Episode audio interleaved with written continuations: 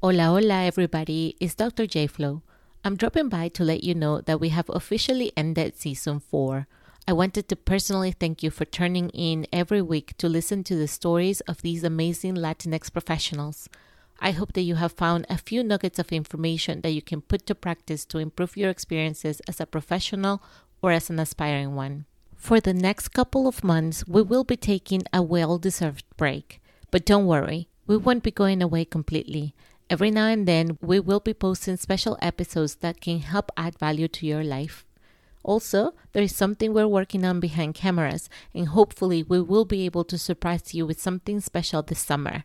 So make sure you keep an eye out for that in the next couple of months. That's it for now. We will be back with season 5 in August of 2022. Until then, let's keep connected and remember, unidos somos más. I always prefer to go with getting it in writing, even if it maybe doesn't have to be. But that's just because I've seen some stuff go wrong. And I'm usually the person people run to when they're like, I don't have a contract. How do I fix this?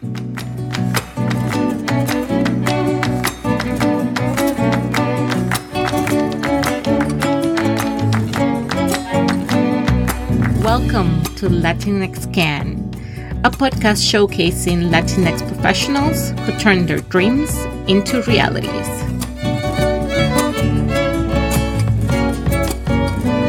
I'm your host, La Doctora Yanire Flores Delgado, and today I bring you tips and tricks shared by attorney Taylor Tieman about the steps that entrepreneurs and small business owners can take to protect their business. And she is here to tell you, si se puede, my friends, sí se puede.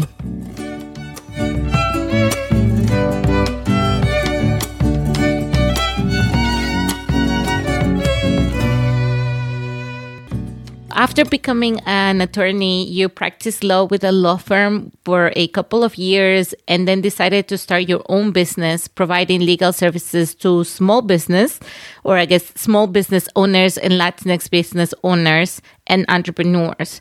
In your dual role as an attorney as a, and as a small business owner, you have identified at least five top legal tips that entrepreneurs and should follow or that you recommend for entrepreneurs and small business owners. And I would like us to go uh, through one, each one of them uh, in the next, you know, in the next minutes that we have to just better understand why those are important to you and why you are recommending those pathways for these people. So let's start by the first step, which is uh, file for an appropriate business entity to avoid personal liability. Yeah, business entities are the thing that are really going to legally separate your personal assets from your business assets. So, um, depending on your business, you know, what the course of it is, how much it's making, what you're doing, what the industry is, the timing will depend on a lot of those factors. But the thing that'll separate someone from being able to access your personal assets like bank accounts, um, car, home, any of that stuff is to separate the business legally from you as a as an individual. So that's where the entity is important. Mm. And what do you mean by entity? Uh, informal entity for a business, there's a several different options and they have different names in different states. But usually we're looking at for uh, small business. So small business is something like an LLC, a limited liability company, or um, different types of professional um, service providers. You might have to look at like a professional corporation there's different entities that your state has dictated are a formal business entity where they will legally separate it entirely from you as a person. Okay, yeah. I guess I've I've I've heard of an LLC and we also just recently went through the process of of doing that for our podcast awesome. as well. Yeah. And I mean, I'm, I'm going to say I was quite confused as to how to go through that process. But, and, and you said you, you don't have, like, you didn't have any attorneys in your family. We don't have any attorney friends besides you yeah. now. And so we're like, how do we go about this? And how do we do this? But actually the process was fairly easy, I guess. Yeah. It's a, it's a lot of just like random paperwork filed in different places. And because the laws are by state, state and even sometimes by like city. That's the only reason I think it's not better streamlined at this point where you could just like click something and it's done, or it's like super easy to find out. But um, usually the best bets are either, you know, if it's affordable to have an attorney help you, or there's filing services that will help you kind of get a package together and figure out what you need. Mm-hmm there's a bunch of different types of ways to to have it done but if if you really truly have no idea how to do it i would suggest at least like reaching out to somebody who is familiar with filing that sort of thing to help Mm-hmm. Okay. And so the second one would be seek to register the trademark for your business and brand name. Yeah. So the the name you pick for your business, it's really important to at first make sure that no one else has rights to that name or even is using that name because the minute we are using a name we have automatic rights in it. So we want to clear the name first legally and and make sure that it's something that we can actually use. And then once we've cleared it we can go ahead and protect it at either the state or federal level um, with trademark protection to ensure that we legally own the rights to that name. Because otherwise we don't actually own the name we're just using it. But if we want to actually own it that's the way to to get registered ownership. And what would happen if you don't register the name? Uh, like, what are some complications that may arise? Uh, not registering the name, usually we run into either like a issue where if we didn't clear it and we actually find out somebody else owns something very similar to yours, and that's either causing a problem, or if that person actually comes after you and says, like, hey, I actually have rights to the name, stop using it. Um, or if we get down the line and we figure out that we haven't registered it and somebody else actually registered it previously, and now we have to do a whole like dance around how to get that resolved. Um, it just gets more expensive as the conflicts arise. So mm-hmm, it's good to like mm-hmm. just clear it ahead of time. Um, the only time I wouldn't say like hop into that like immediately of at least uh, educating yourself on like the clearance process is if you're like starting a business and you're kind of poking around with a name but you're not really sure about it yet at the point that we are like yes i would like to proceed with this name. I am investing marketing dollars and my time and energy into this brand that's the point where we should start kind of looking into the trademark process. And is there a uh, maybe like a straightforward name to check if your name is uh, available if the name for the brand the brand that you choose is available? Yeah the um, we usually start with the trademark office um, and it's uspto.gov and they have a public register of all trademarks. So that's a good place to start. Um, if there's you know a red flag up there we'll see it and that'll give us a good idea of like oh maybe we can't use this name. Um, that's not a full like comprehensive search though so it's a good place to start. So if you see something concerning there that's a good point to kind of figure out like oh is this a name can i use or is there something that's similar Excellent. Okay, fantastic. Then the next one is uh, register your original work or content for copyright protection. Yeah. So this one comes up for business owners whenever they're creating like um, I have some business owners that create like apparel and they have designs, or even they're artists and they create like either 3D, like tangible things, or they create um, like PDFs or guides that are downloadable, a lot of like educational content too the way to protect those things instead of looking at trademark usually we're looking at copyright protections because copyright law is what will help you protect your original content and creations. And again it's a registration process uh, but that's the way that we can really start to protect those areas within the business that are not necessarily brand associated but they're items that we're putting a lot of time and effort into. They're original they're unique and we want to make sure that other people can't just like take them and use them how they want to but then another thing that you mentioned, another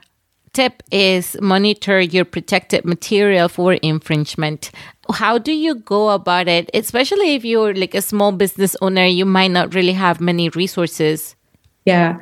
If you have protected material, um, I mean, there's bare minimum, some like due diligence we can be doing, like an occasional like social media search, an occasional like domain name search, you know, just like Googling your name or if there's like brands, um, brand associated like things that are related to your business. Like if you have a line of apparel, if you have a line of clothing or something that you know people might be using.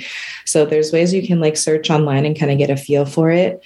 Uh, but also, if you have something really popular and other people are using it or talking about it and it becomes like viral or really popular online, that's another good time to check in and be like, hey, do I have the things protected that I need protected? Because I know it's flattering to have people either like use your work as inspiration or take something of yours and like repost it or reshare it. But it's important to know like what the rights you have are so that you can monitor those and protect those because if we let those get diluted that can really hurt our own rights and what we've created. So it's important just to kind of be basically aware of like okay here's the you know bare minimum rights i have here here's rights i have here. It's it's kind of just the education around it. Like if we want to run a business we have, have to have basic knowledge of like accounting basic knowledge of um, like negotiating and sales legal is just one of those things like having a basic basic level you know of it is is necessary. And then if you want somebody else to help you you know you can always farm it out to an attorney or somebody else. But it's just one of those things we can't really ignore because it's it's uh it's difficult. I used to do that with accounting because i hate accounting and i hate taxes. Mm-hmm. and i just at one point yeah. was like i have to hire out for this because i don't really understand it fully and those people are going to handle it because they're experts and so the next one is uh, contracts, contracts, contracts. Always get it in writing. Yes. Um, I always prefer to go with getting it in writing, even if it maybe doesn't have to be. But that's just because I've seen some stuff go wrong. And I'm usually the person people run to when they're like, I don't have a contract. How do I fix this? Um, you know, thinking about the relationships that you have with people that you're working with in your business, uh, people that you're bringing in to help you, anyone that is not you as a business owner, you need to probably have something in writing with them because there's a legal relationship there that we want to protect things like payments who's getting paid um, intellectual property. Are you sharing you know your trademarks or copyrights with these people they shouldn't be taking them. You know what confidential information are you potentially sharing with these people? It's really about just you know putting in writing and dictating what the relationship is so that you can protect it if there's an issue later on with somebody like stealing something or somebody you know having a payment dispute it's just good to kind of have a paper trail of all that and so sometimes for example uh, maybe some people just want to be old school, or maybe just some people want to believe in the goodwill of people, of other people, and they just say, you know, we kind of agreed on this and we'll just move forward without putting it in writing, right? Or sometimes for me, what has happened has been different than a contract, but for example, on a salary negotiation, I like negotiated a work from home day and then you know maybe i forgot to put it in writing. I think that something like that happened to me on my first job right? In which like we talked about it but it was never written down. It wasn't obviously part of the contract. And so when i went back to ask for it they they said oh well do you have any proof? Mm-hmm. right? Like do you have anything in writing and so I've learned why is important, but then how do I navigate that awkward situation where people just expect to trust mm-hmm. you? And you're like, well, for me now, it's like, well, I, I do want to trust you, but I also want to have it in writing just in case something happens. Yeah. The, I think it is a little uncomfortable and awkward to utilize contracts or ask people to sign them when you're not used to doing it. But once you realize that it's very normal um, most people are expecting something in writing. It's just, I hate to say like practice makes perfect, but if you want your, especially as a business owner, or if you're in a, you know, a corporate type setting, all those people are using contracts and they're putting things in writing and it might not be something that we're familiar with but it's normal to that world so once you've been in it you see it and you're like okay i'm used to this but you have to just you know advocate for yourself and be like look i'm going to put this in writing and i'm going to trust that like this is a normal thing. Um you know i know there are some like backdoor handshake deals that happen but those are also you know those could put you at really high risk of losing like lots of money at some point. So um you know i i think it's it's kind of as a practice makes perfect thing like practicing like how to use them and and then once you see like it they go back frequently um, and if you really are you know wanting your business to be successful and like play at the level that you know you're hoping to get to everybody at that level is using contracts they're putting things in writing so it's just about understanding like that's a that's a necessary thing that we have to just start doing mm-hmm. Mm-hmm. Yeah. And so sometimes emails and things like that, they're no contracts, but they you could you could find some protection from having something written in an email and saying this is what I agree to. It depends if it could um, if pieced together it looks like a contract. For the most part, it's really difficult to do that. And if you take emails to an attorney, it's gonna you're gonna probably gonna have to pay more just to have that attorney sift through it than you would to just have had put the contract in place to begin with. So um, emails can be used if we can piece together some things, but um, there's parts of a contract that we have to see. Like I have to see a promise in exchange for something, and I have to see both parties agree. Usually, it's best to get that on, you know, one contract or one piece of paper. Um, so they're not. I don't want to say that they never can be a contract, but it becomes much much harder to prove that it's a contract.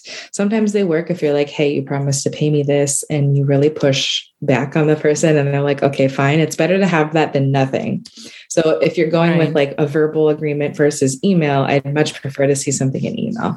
Okay. But just get a contract. Yeah.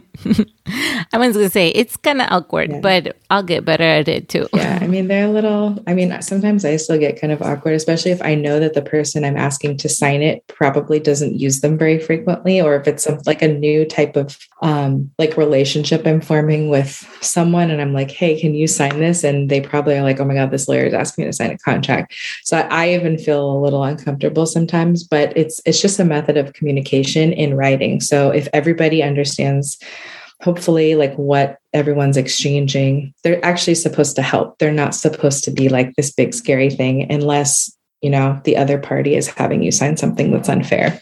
Mm, yeah.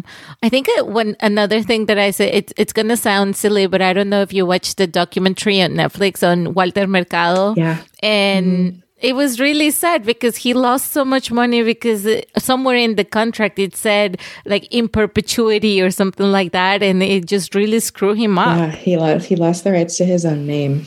Um, and that is i mean i am assuming based on how the the documentary was portrayed that they were taking advantage of a situation and he just it sounded like he the attorney didn't really tell him what was in there. Um, and you know there's also a huge level of like ethically if we know that somebody is not fluent in a certain language like we have to take that into account too. Um, so if you if you know just getting comfortable with contracts and kind of understanding basic things like having basic level intellectual property knowledge that might have helped him if he like skimmed through the contract of like why can't oh wait who's owning my name you know mm-hmm. so um, yeah. and also just reading stuff like you'd be surprised with how many people just don't even read a contract and then i read through it and i'm like hey this is this is not good like i don't know yeah. if you meant to agree to this but this is not good um, but yeah just i know they're boring and they're long but I at least learned that from from novelas. They're like they they always screwed people up because they sign things when so every time I'm like, no, let me let me just read this, please. Yeah. yeah. Thank you for listening. If you want to put a face to the voices you just heard, follow us on Instagram, Twitter, and TikTok at LatinxCan. If you have questions or feedback, you can email us at latinxcan at gmail.com. And if you want to support our project, please leave a review. We have made it easy for you and added the links to the show notes. That's it for now. Don't forget to hit that subscribe button and remember, unidos somos más.